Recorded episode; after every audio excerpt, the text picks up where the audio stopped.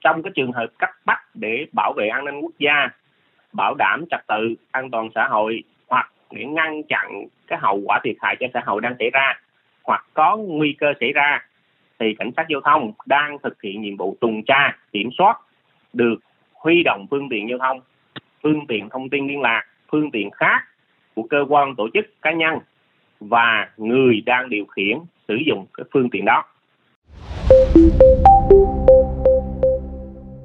Thưa quý vị, gần đây, vụ việc hai cảnh sát giao thông thực hiện các hoạt động chặn xe nghi can vận chuyển ma túy, sau đó đã xảy ra một vụ tai nạn đáng tiếc khiến một thiếu tá cảnh sát giao thông và hai người dân tử vong đã làm nhiều người bàng hoàng và đau lòng. Tuy nhiên, cũng có những thông tin cho rằng hai cảnh sát giao thông chưa thực hiện đúng quy trình trong quá trình làm việc. Xoay quanh câu chuyện này, podcast Báo Tuổi Trẻ đã mời đến đây luật sư Nguyễn Ngô Quang Nhật, đoàn luật sư thành phố Hồ Chí Minh để nghe quan điểm của ông về vấn đề trên.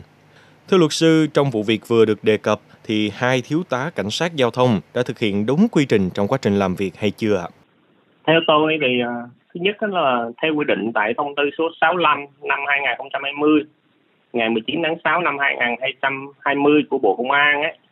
thì quy định quyền hạn của cảnh sát giao thông trong cái việc tuần tra kiểm soát là được yêu cầu cơ quan tổ chức cá nhân phối hợp giải quyết các cái tai nạn ùn tắc cản trở giao thông hoặc trường hợp khác gây mất trật tự an toàn giao thông đường bộ. Trong cái trường hợp cấp bách để bảo vệ an ninh quốc gia, bảo đảm trật tự, an toàn xã hội hoặc để ngăn chặn cái hậu quả thiệt hại cho xã hội đang xảy ra hoặc có nguy cơ xảy ra, thì cảnh sát giao thông đang thực hiện nhiệm vụ tuần tra, kiểm soát được huy động phương tiện giao thông, phương tiện thông tin liên lạc, phương tiện khác của cơ quan tổ chức cá nhân và người đang điều khiển sử dụng cái phương tiện đó. Thì việc huy động được thực hiện dưới cái hình thức là yêu cầu trực tiếp hoặc bằng văn bản. Thì bên cạnh đó, quyền hạn của cảnh sát giao thông trong khi mà tuần tra kiểm soát theo cái điều 8 của cái thông tư này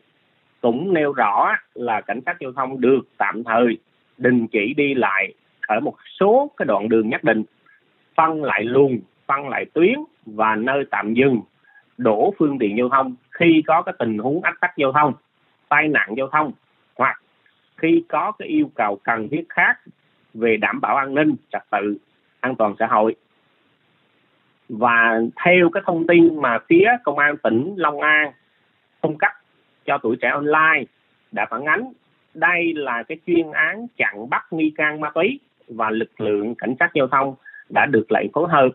nên cái việc cảnh sát giao thông trong cái trường hợp này yêu cầu dừng phương tiện giao thông là không sai có một số ý kiến thì cho rằng trong khoản 2, điều 16 của chính thông tư luật sư vừa nhắc đến có đề cập đến việc cảnh sát giao thông có quyền yêu cầu tạm dừng phương tiện giao thông với mục đích đảm bảo an toàn giao thông. Tuy nhiên thì việc này lại dẫn đến sự cố đáng tiếc. Luật sư nhận định sao về vấn đề này ạ? Theo tôi thì uh, dựa vào các cái hình ảnh từ clip của camera trích xuất tại cái hiện trường và dựa vào các cái quy định mà tôi đã phân tích á, thì có thể thấy là trong cái trường hợp này cảnh sát giao thông đã chủ động dừng các phương tiện để kiểm soát là đúng cái quy định.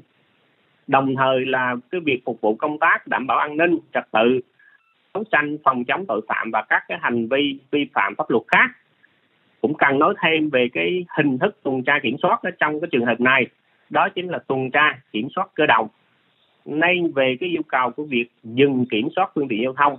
thì phải đảm bảo yêu cầu an toàn, không gây cản trở trở đến cái hoạt động giao thông. Thì trong cái trường hợp này, khi đã dừng phương tiện giao thông thì phải thực hiện cái việc kiểm soát, xử lý vi phạm nếu có. Thì theo tôi thì trong cái vụ việc này á,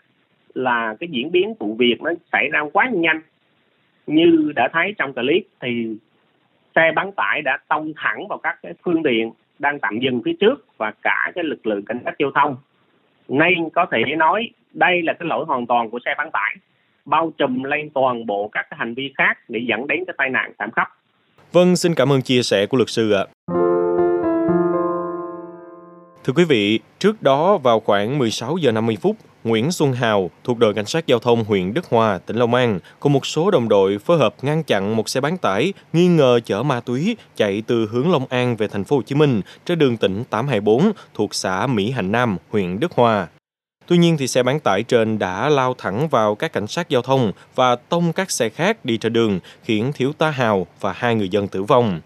Ngày 22 tháng 4, Đại tá Lâm Minh Hồng, Giám đốc Công an tỉnh Long An cũng cho biết đơn vị đã và đang tổ chức hậu sự cho thiếu tá Nguyễn Xuân Hào. Ông cũng nhấn mạnh rằng đây là một chuyên án ma túy có kế hoạch tổ chức phối hợp nhiều đơn vị cùng tham gia và cũng theo chia sẻ của luật sư Nhật, diễn biến vụ việc quá nhanh, xe bán tải đã quá manh động tông thẳng vào các phương tiện đang tạm dừng phía trước và cả lực lượng cảnh sát giao thông nên có thể nói đây là lỗi hoàn toàn của xe bán tải hai thiếu tá cảnh sát giao thông đã thực hiện đúng quy trình trong quá trình công tác. Qua vụ việc đau lòng này thì chúng ta cũng cần nhận ra rằng việc tuân thủ quy trình và bảo đảm an toàn trong công tác ngăn chặn tội phạm là rất quan trọng. Đây là một bài học cần phải được học hỏi và áp dụng đúng đắn cho tất cả các lực lượng chức năng cũng như những người tham gia giao thông để đảm bảo an toàn và trật tự trên đường. Cảm ơn quý thính giả đã lắng nghe số podcast này. Đừng quên theo dõi để tiếp tục đồng hành cùng podcast Báo Tuổi Trẻ trong những số phát sóng lần sau. Xin chào, tạm biệt và hẹn gặp lại.